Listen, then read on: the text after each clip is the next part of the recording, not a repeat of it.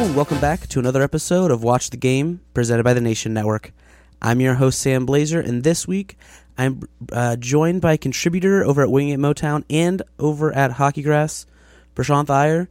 Prashanth, how are you doing today? Doing pretty well, Sam. How about yourself? Good. I can't complain. We are recording in the middle of a Wings game, which you know it should be sacrilegious, but I, I, I apologize. I feel like with the way that the season's been going thus far, it's not too much of a loss. But uh, what have you thought about the season thus far uh, in the way that they've been playing? Yeah, it's certainly a little bit easier to, to switch off of the game uh, this season as opposed to the previous 25. you know, coming into the season, I didn't really have very high hopes for the team. My initial guess was they would finish somewhere between seventh and 11th. I think a combination of injuries and uh, poor utilization of players led to this team finishing even worse than expected, even for me. Um, you know, like I said, I thought they would be a little bit closer to the playoffs, but now we're sitting uh, just about dead last in the Eastern Conference.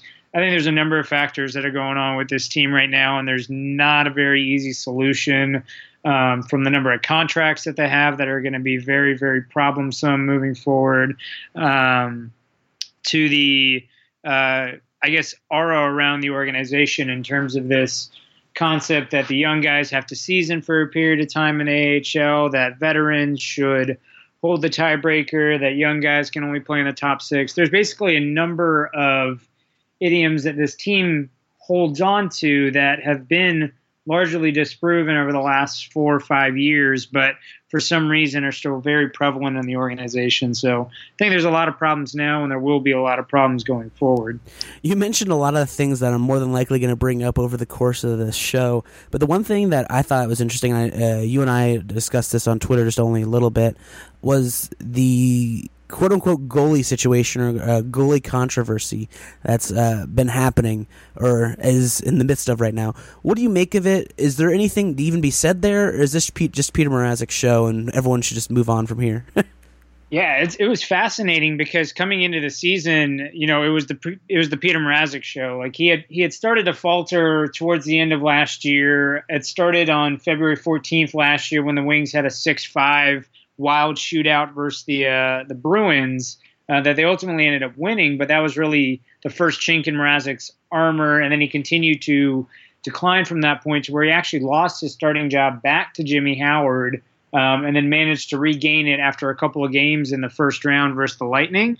But coming into the season, it was going to be the Peter Mrazek show, and he was horrendous. Uh, at one point, his save percentage, I think, was around 885 uh, in the middle of December.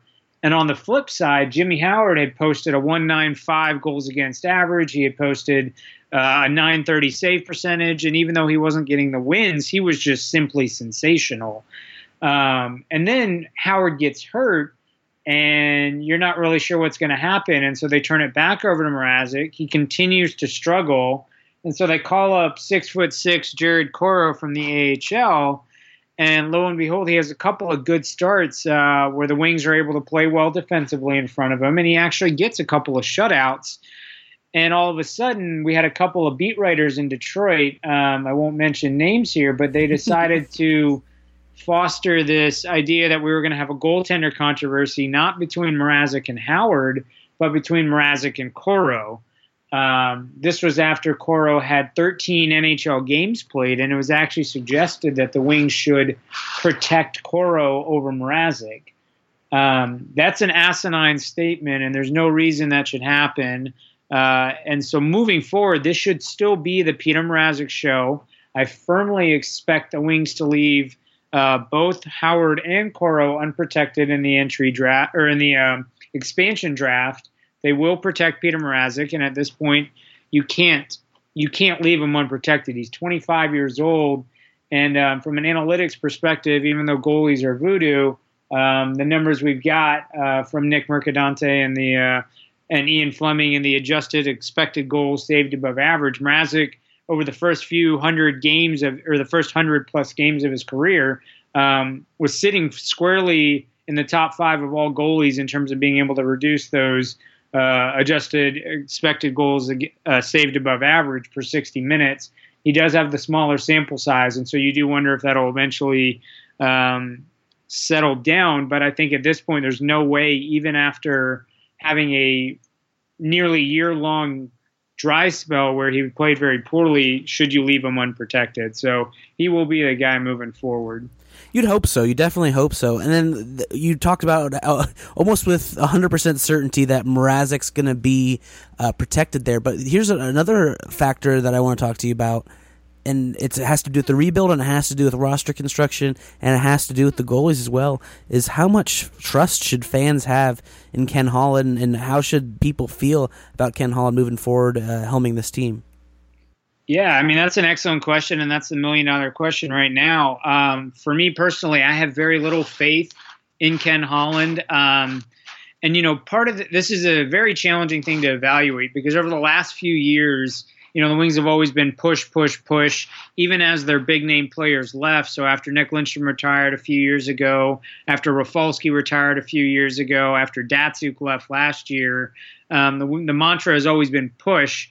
Um, you know, part of me wants to pin a lot of that on Ken Holland because, you know, a lot of what you hear from him is, yeah, you know, same old Tigers to the veteran. We need to go out and make splashes in free agency. i am happy with the guys we've got here. Um, but at the same time, I do wonder how much of that was driven by ownership, particularly Mike Ilitch, who um, you know had been in failing health for the last few years, passed away earlier this year. Um, I do wonder how much of that was a directive from him in wanting to get another championship. Um, you know, at, if he could. I think with Ilitch's passing, we don't really know yet how his son, Chris Ilitch, is going to influence and impact his team. But already, I thought you had a fairly successful trade deadline for Ken Holland and being able to move Brendan Smith for a couple of picks, being able to move Thomas Vanek, um, being able to even get a pick for Steve Ott. I mean, I thought that was unimaginable. Um, so I have to think you're a little intrigued by what he could do, and you do have to wonder how much of that was ownership influence. I'm still not very comfortable with him being the one directing the ship, given his resistance to analytics um, and the, any role that they can really play. So I, I'm hoping that after next year, um, when his contract is up, he does decide to step down or move into a different role um, because I'm not 100% comfortable. Although, like I said, you don't really know how much of that was ownership versus the way Ken Holland wanted to run the team. And it's tough because, like you said, I thought the trade deadline because uh, I write over at Wings Nation. I thought, like from everyone I spoke with and what I saw, I thought it was a pretty good trade deadline considering what happened. The, the Vanek thing, you know, to some is inexcusable, but I think considering the way the market shifted early on, the reason people were biting on that those a lot of these trades is because of how you know everyone everyone's like oh this is really really high and i don't think we're going to have anything better than this pounce now. And i think the, the vanek market ended up uh, you know closing up a little bit and it stinks but you, you, you got to move on and you know, he took what he was able to get and I and even if Vanek ends up returning that, that's another you know wrinkle and that's another discussion I guess for another day. And so I it is a weird thing because you can you can pinpoint places on uh, Holland's record recently where you're like this isn't good. This is very, very bad. And but then you can also think to yourself, well, you know, it seems like he has some shrewd moves there, and I feel like a lot of the times he's caught in like a rock and a hard place with his decision making. So what you said makes a lot of sense to me. I think. Yeah, I mean, like I said, you, you don't really know what what ownership had, what kind of pressure that you know Mike Ilitch was putting on Ken Holland to mm-hmm. make some of these moves. Um, you know, the the devil's advocate argument to that is Ilitch has generally been a pretty hands off owner. He's not a guy like a Jerry Jones who's going to get very very involved and forcing um, you know people to do things the way that he wants to do it. Um, but at the same time, when you do go to evaluate the moves made by Ken Holland, um, you know, like I said, I was pleased with his trade deadline, but uh, it's vastly outweighed by the number of inexcusable contract extensions and free agent signings that he's made. You know, over the last few years, uh, you're looking at a guy like Danny DeKeyser who's about to hit another five more years on his deal. Um, you're looking at Justin Abdelkader just starting year one of a seven year extension. Mm-hmm. Frans Nielsen's in year one of a six year deal. He's 32. Um, you know, Darren Helm just got a five year deal. uh, and he's 30 years old. So you're really you're there's there's too many you know negatives against Ken Holland for me to just excuse um, a lot of what's transpired, even if there was a significant amount of pressure placed on him by ownership. I think his judgment or his decision making should have allowed him to pass on some of those deals. Yeah, I, I would I would definitely agree on that front. And the, this is another interesting question. I feel like it's not talked about enough, and I don't don't even know if it should be a discussion just yet. But the rebuild is slowly but surely happening, and they almost need to identify the key pieces. And Zetterberg still has some value to him, so I guess it's going to be a little bit of a two part question. Who do you think the key pieces are on this Red Wings team? And then what would you say? Would you say that Zetterberg should be a piece moving forward, or should they sell him off uh, that he has some value, um, at least at this point in time? Yeah, that's a very challenging question. And I think, you know, for me, the guys I look at as being the pieces moving forward that are currently on the roster are Dylan Larkin, Anthony Mantha, Andreas Athanasiou, um, and that's it. And then you have Peter Mrazek, obviously, in goal. You know, none of the defensemen have particularly impressed me to where I would say that they're going to be core pieces moving forward. I think everybody on that back end is going to be a supporting piece at best. Um, among all the forwards, I would ideally keep Thomas Tatar in addition to the three that I mentioned, given that he is 26 years old and provides insane value. Um, so if, if you're really pinning me down, it's you know maybe Tatar, Larkin, Mantha, Athanasiou, and then Peter Mrazek, and at that point, everybody else should be up on the trade block. Um, when it comes to Henrik Zetterberg, it's a very difficult question because of the loyalty aspect. Um, you know, I couldn't have been more wrong about Zetterberg. I think at the beginning mm. of the year, I said he should be the Wings' third line center, preserve him, get the minutes out of him that you can, but you really want to save his legs. And the guy's turning in a 60 point season at 36 years old. Um, and that just blows my mind. But at the same time, you have to recognize there's still four more year, four more years on his deal at six million a year. Um, that's not going to age well, even if you are getting 60 points at 36. The decline is likely to be precipitous given his history of back issues, and he really is one injury away from that being a long term injured reserve scenario. Um, so I think if you have an offer and you have a team that is willing to take that contract, you have to approach Zetterberg and ask him about it. Um, obviously, he's been a wing for his entire career. He's been here 13 years, mm-hmm. uh, and it would be hard to move on from him. But from a business standpoint, it makes sense to move on from Zetterberg, given that he's still demonstrating he's got some value, um, but that contract is eventually going to bite you. Yeah, and it's that's the tough part is that there, I forget who I was speaking with. I know someone within the past couple weeks on the show is that you know we, the players that can and do play like almost into their 40s they're these special players and they're a lot of times they're these generational players if uh, injuries don't get them and Zetterberg, I mean, off the top, I think he's a great player, but he doesn't seem like this player, considering his injury history, to, to you know, to keep pushing. So that's why this season, I like you look at it and you're like, oh man, they they got to do something about this. They have to, and if they don't, I feel like they're missing out on possibly some good value there. But I there's also then you're going to have the sentimental factor too. And that's going to and that always happens with fans and that I think it happens more with GMs than we tend to admit is that they always think their players are better than, you know, other players. They're always like have such a high value because they see them more often. They know what they can do and they don't necessarily take into account, you know, other players. So you're to look at Zetterberg and you'd be like, this guy's been doing this forever. Why why do we think it's to stop? And then you have to look at it almost from uh, an objective point of view. But I, how how often are you to be able to do that when you're so close to someone? You know, it, it's it's weird. It's weird. Yeah, and I mean Detroit in particular is very prone to overhyping prospects and overhyping their players. I mean if you look over the last 25 years and you see the Wings picked Nick Lidstrom out of the third round, Datsyuk out of the seventh round, Zetterberg out of the sixth round, I mean, you're going, yeah, the Wings just consistently do this. Our prospects are always better. Um, and so there's a lot of overvaluing and overhyping of a lot of the Wings players. And, you know, particularly even at this point with Zetterberg, you're saying, yes, I'm getting a ton of value um, for him at 36 years old, giving me 60 points. I mean, that's elite middle of the road, first line uh, talent right there. The problem is with that back history, um, number of back surgeries, he's missed almost a full year uh, of games in a few years. You have to be looking at from a business standpoint. Can I still get something for him? Um, obviously, that flies in the face of the loyalty has been so big in Detroit, but you have to look at it from a business standpoint. You have to. I, I totally agree. Now, you mentioned a little bit about the prospects and the, their prospect pipeline.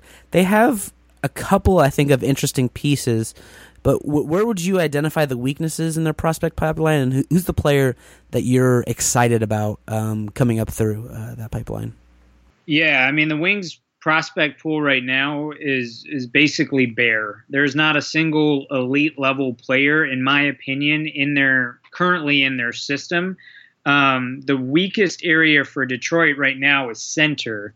Um, they really don't have anybody aside from Dominic Turgeon, um, who's a 21 year old playing in Grand Rapids. But you know, I really haven't seen anything that suggests he's going to be much more than a fourth line, potentially third line player. Um, so the, the, their center depth is very, very poor, and then they're very, very bare when it comes to defensemen. Um, I think there's three guys right now that are getting me really excited. Um, these are the guys who I think can be either top pairing defensemen or top six players. Um, one is Evgeny Svechnikov, uh, you know, Russian left winger, 20 years old struggled a lot in the early part of this season uh, in Grand Rapids, playing his first pro year. But over the last couple of months, has absolutely been on fire. I believe he had a 14 game point streak or 13 game point streak, if I'm remembering correctly here. Um, and he's starting to find his groove. He's an exceptionally talented player, great shot. I'm hoping he gets a shot with the team next year. Um, to see if he can make the team right out of camp because that would be fantastic. He's the one forward I have very high hopes for. Um, on defense, I'll actually change it. And instead of two guys, there's really three guys. Um, Joe Hicketts is my absolute favorite. I am really excited. And if there's one prospect I'm going to hang my hat on in Detroit system, it's Joe Hicketts. I think he's a sensational skater, great puck mover. The knock on him is that he's undersized, but he hits like a truck. Uh, and he's a guy that can really, really make an impact. I think you you saw that in the World Juniors. I think the Wings have to give him a shot at making the team next year. The problem is that there's just so many bad contracts ahead of him that I'm not sure he'll be able to. Um, and then the other two guys are Vili Saarijarvi and then Filip Hronek. Um, Hronek was a guy that I don't think many people were expecting him to be as successful as he's been so far but he is an excellent, excellent puck mover. 19 years old, having a sensational junior year. I think he could be really, really talented. And then Vili's another guy that I think also has the potential to be very, very good. Uh, good OHL season. We'll see if they can jump up into the AHL um, potentially as soon as this year's Grand Rapids playoff run. See if they have a good year, and then have all three of them have a shot at making the team. Uh, those are the four guys that I'm looking forward to. Unfortunately, those are also the only four guys, maybe save for Givani Smith, who I think have an NHL, a real NHL future. Yeah, and I've I'm very very impressed by Hronek too from what I've seen. Uh, when he got picked, I thought you know this is an interesting, and then when he got uh, this is an interesting selection because I was like you know what he did in the Czech league I thought was impressive, but then when you put it into context, you're kind of like I don't know what that really is going to end up being. But uh, he ended uh, when he got pe- selected in the import draft. I thought that was kind of exciting. And then when, now he's the MVP of this team. Yeah. so you're like, wow, that's unbelievable. Fifty nine games. I mean, more than a point per game for his his team. So I mean, that's impressive. Well, without a doubt, without a doubt. And then this kind of adds on to what I wanted to ask about the defensemen is they kind of have these weird like glut of defensemen that are young ish, but you don't really know what they're going to be. You don't, you don't know what they're going to do. Sproul, uh, you know, Jensen's not necessarily young, but and Russo's there. And I, what do you think their ceilings are, or what what are they going to be on this team? Because it's I, I don't know. They're, it feels like they're tweeners between the AHL and the NHL, and there's no real resolution to what they're going to end up being in the years ahead. Yeah, and this is probably one of the most important decisions for the Red Wings to make because over the next um, over the next really two seasons, so after so going into the 2018-2019 season, and then um, going into the 2019-2020 season, the Wings are going to have to make decisions on Ouellet, Russo, and Sproul, as all three are going to be restricted free agents over the next two off seasons. Um, in my personal opinion, Ouellet, Russo, Sproul, Jensen do not get any better than a number five defenseman. Um, I think you have four guys who are between the ages of 23 and 26 who are probably not any better than a number five defenseman. And in my opinion, you can't afford to keep more than one of them on the roster.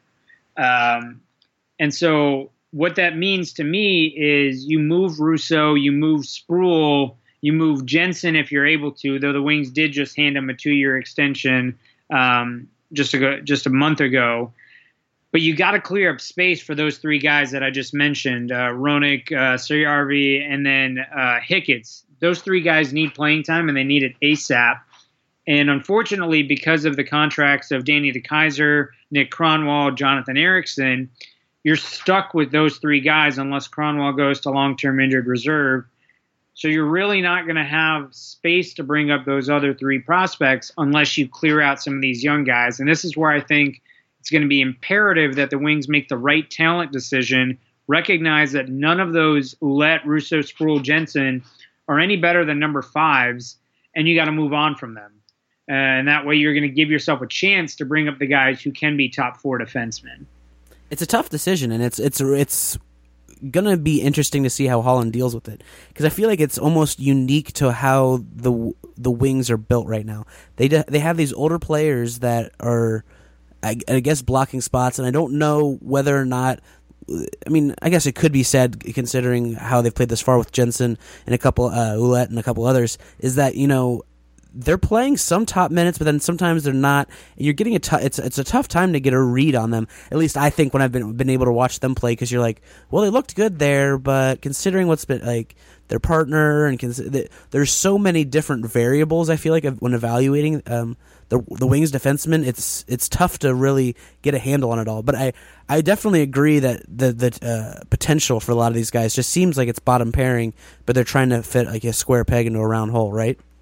Yeah, I mean, I think I think you're absolutely right, and you know, I think the thing we should be or we should recognize is that it's. I'm glad the Wings gave all four of these guys a shot um, this year. You know, at the beginning of the season, the only guy that was really, I mean, the only guy that was really on the roster was Ouellet. Um, you know, Sproul was in Grand Rapids, Russo was in Grand Rapids, Jensen was in Grand Rapids. You had Brendan Smith and Alexei Marchenko here.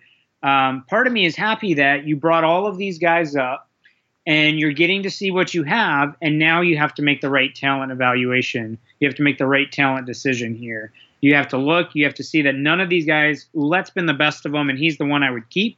Um, but the other three, you have to decide that you're going to move on from over the next one to two years so that you can bring up Hickett, Saarijarvi, and um, Hronek, three guys who I think have the potential to be game breakers. Yeah, and I think they they have a strong chance to do so. Now, uh, here's another question to kind of put on top of you know I, the usage uh, discussion there. Do you think that Jeff Blashill is going to be the answer to this team? Because it's a it's a debate that I feel like has been raging on silently. Because I mean, he's not been given the greatest of pieces. But by the same token, you know, what's he really supposed to do? And uh, what he's done with Grand Rapids in the past, it seems nice but but the talent was a lot. You, there's so many questions there, and it's tough to really answer. What do you think of Jeff Blashill? Yeah, I mean, there's there's really two ways to look at him. You know, and it's the debate you've mentioned. The the way that looks at him that calls him the problem is you look at usage, you see the scratching of Athanasiou, you see scratching of Mantha. I mean, Mantha just sat two games as a healthy scratch. Um, you look at questionable ice time distribution. You look at uh, a number of factors in terms of his decision making. Uh, when is he calling timeouts? And you really start to wonder, like, what is this guy doing? Why is he doing things the way he's doing them? You know, this team just looks bad. The Wings spend, the, you know, I think the third fewest amount of time in the lead. Um, you know, they rarely score first. They're getting caved in from a shots perspective. Uh, so you just look at that and you go, man, this guy's a terrible head coach. You know, Riley Sheahan's on the power play. He has zero goals in 70 games. Uh, why is he on the power play and why is Anthony Mantha not? Um, you ask yourself those questions and you say Jeff Blashill's a problem. On the other hand, you say Jeff ba- Jeff Blashill's goal with a team that's got this bad of a roster is to develop the young guys who have a chance of making a difference. So he is harder on Mantha, He is harder on Larkin. He is harder on Athanasiou than he is on everybody else. And that's because he knows that those are the three guys that are the future of this team. He's willing to scratch Mantha and say, you know what? I know you have game breaking, um, you have game breaking abilities, but if it's not there 100% every night, you're going to sit. And he's trying to send the message and he's trying to get the most out of those guys. The other thing I think he's doing is a difference from last year to this year is he's playing his system. Last year, I think there was so much pressure on him to get into the playoffs that uh, I actually wrote an article on how he adjusted his system to basically replicate what Mike Babcock was able to do with his team. Um, because I think Mike Ma- Mike Babcock really masked a lot of the flaws of this team by playing a slow, deliberate New Jersey Devils style game where if you slow the game down, you clog up the neutral zone, and you force a lot of dump ins, you know, you create a choppy game where your opponent can't gain flow, and you can use a lower skilled team to beat a higher skilled team, and that's how a Bla- that's how Babcock got the most out. Blashill's system is tends to open up things. He wants to open up the middle of the ice. He wants to drive play forward in that direction. He wants to activate his defense a lot more. Um, and the Wings are getting crushed because of it. But I think it's worthwhile that the Wings are going to play a system that will be effective when you have elite players in it. You just need to go get those players. Um, so I don't think he should be fired. I don't think he's been perfect, but I think he should still be given a chance. He's trying to implement a system, he's trying to develop the right guys. Um, it doesn't look pretty right now because Wings fans are used to the last 25 years. But if you stick with him, I still have a feeling that he has a that he can be successful in the NHL. I feel that as well, and a lot of the blame will be pointed there. And I feel like if you had some perspective on this team, you're able to see that this was coming.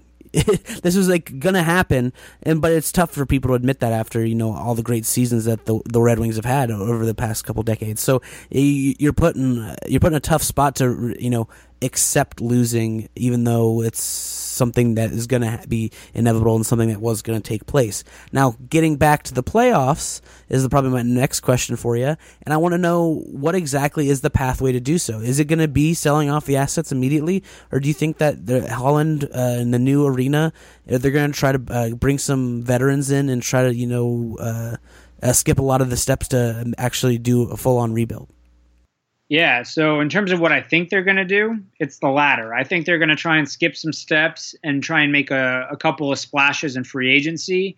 Um, the issue with that is they don't really have a lot of cap space to do that, but that's how that's how I think the Wings are going to enter the off season.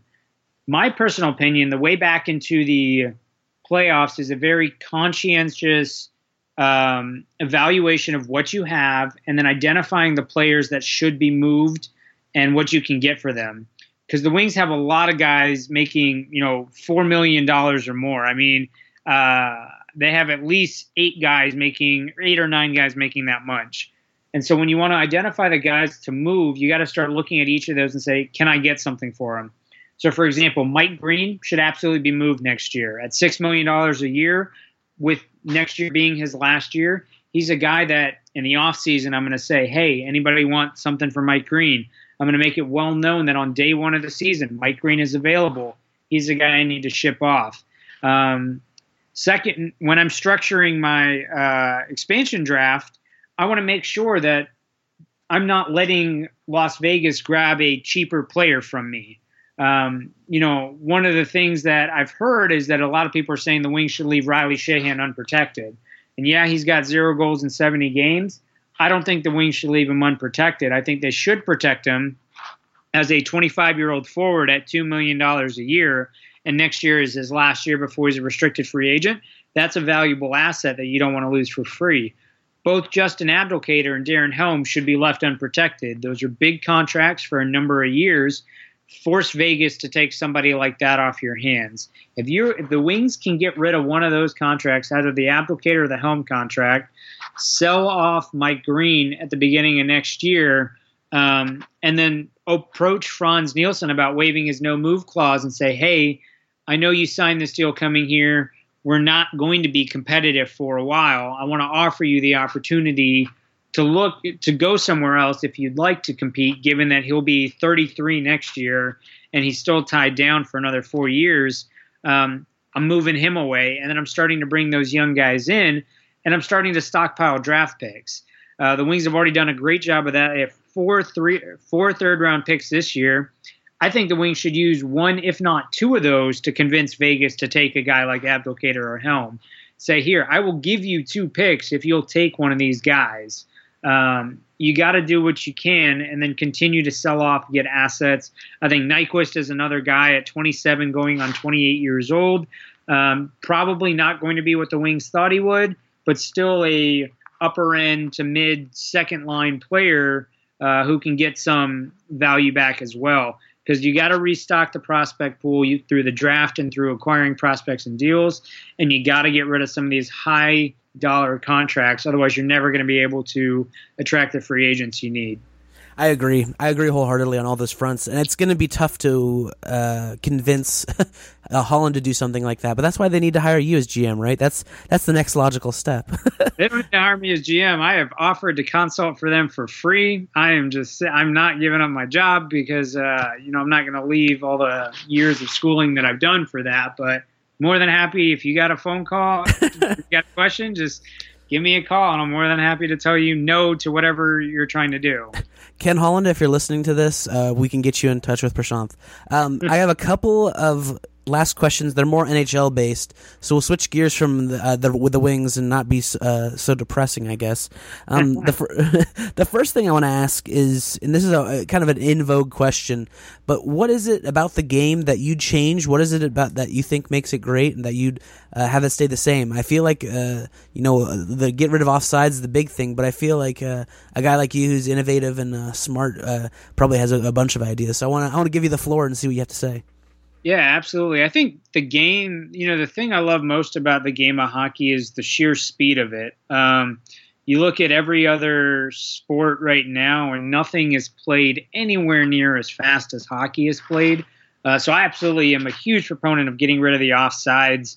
Um, you know, if you were able to get rid of uh, offsides and allow the game to really open up. You're going to open up the ice a lot more. You're going to see a lot more of the skill come out from players. Um, you're going to see a lot of those, um, you know, aspects of the game that make it appear beautiful. Um, really shine through if you were able to eliminate something like offsides, and at the same time, I think you'd be able to. Uh, I think you'd be able to increase scoring given uh, you have the potential to generate so many odd man rushes. Um, at the same time, you know, there's one thing that's really stuck into me. If you ask anybody right now what's what's the most exciting part of hockey, it's three on three. Why don't you just play the whole game three on three? I I, I recognize that it's a lot more debilitating in terms of the. Uh, it's a very uh, taxing shift for each player. Um, but at the same time, that does create a lot of those odd man rushes when a player's gassed and has to get to the bench. Um, so, you know, my thought: shorten the season to 60 games and play everything three on three. Um, I think you would have the most entertaining product in the NHL by far. Um, it already doesn't make sense to me that we're one of the few uh, sports where we have our overtime played under different rules than the rest of the game. So might as well just go everything to three on three, see what strategies come of that. There's really no way I can see a team um, finding a way to shut down scoring there. You're not going to get a New Jersey Devils trap um, going in three on three. So that would probably be the thing I would love to see the NHL experiment with. Uh, I don't think we'll ever get that. Um, I don't think the players would ever agree to that. Um, but I do think that would be the most fascinating and exciting um, thing we would ever get to see. I would, I totally. It's and it'll like you said, it probably won't happen. But and you know, give some NHL coaches some time. I feel like they could figure out how to make it boring, right? That seems to be something that uh, I know um, Jeff Marek seems to bring up is that you know talking to the coaches and getting the players away from the coaches more often. He thinks that that could be something that allows uh, you know the players a little bit more freedom, a little bit more creativity on the ice. And I feel like it's something that could happen. And if the three on three is part of that, I'm all for it. And I think any way that this could possibly take place is uh, I, I'm all in support for. Now, the final question I want to ask you is whether or not uh, there is a storyline this year that you've been following and you're a big fan of. Doesn't necessarily have to be around the Red Wings, but you know, just the NHL in general. Is there anything that you've been watching and you're just like, I can't believe this is happening? Oh my goodness. Yeah, I mean, there's a number of really, really great storylines that are going on right now. Um, you know, f- for me personally, I think the one that I'm probably keeping track of the most is is how Pittsburgh is playing right now, and if we're really going to get this back-to-back champion for the first time in you know 20 plus years, um, I think it's a story. It's a kind of flown under the radar. It started off slow when Pittsburgh started off very slow. Um, when Columbus was on fire, you know the Penguins kind of flew under the radar. But right now, um, the Penguins have to be the scariest team in the NHL, and it's absolutely unbelievable. Uh, everything they've been able to put together. I think it's a very underrated storyline. Um, we'll obviously hear more about it if they're successful in the playoffs and continue to advance.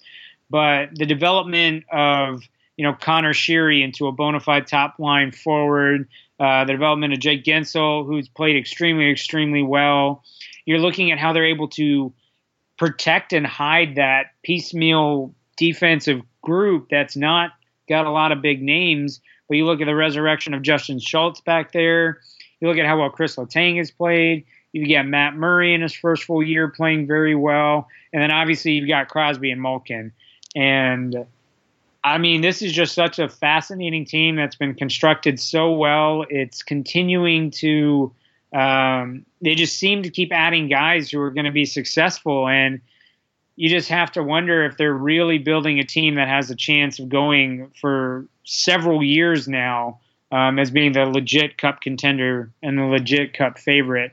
Um, I know as a Columbus fan, you're probably not a huge fan of seeing Pittsburgh be super successful, and I mean neither am I, but I'm just blown away by how well they've been able to put together that team and how well it looks like they might be able to keep it going. Well, that, there's definitely a distinction between appreciating a team and then you know when they're facing your team, you're kind of like, well, son of a gun, get them away from you know from uh, from my team. And I think that the the Penguin storyline is a really really strong one, especially when you take into consideration all the injuries that they've overcome.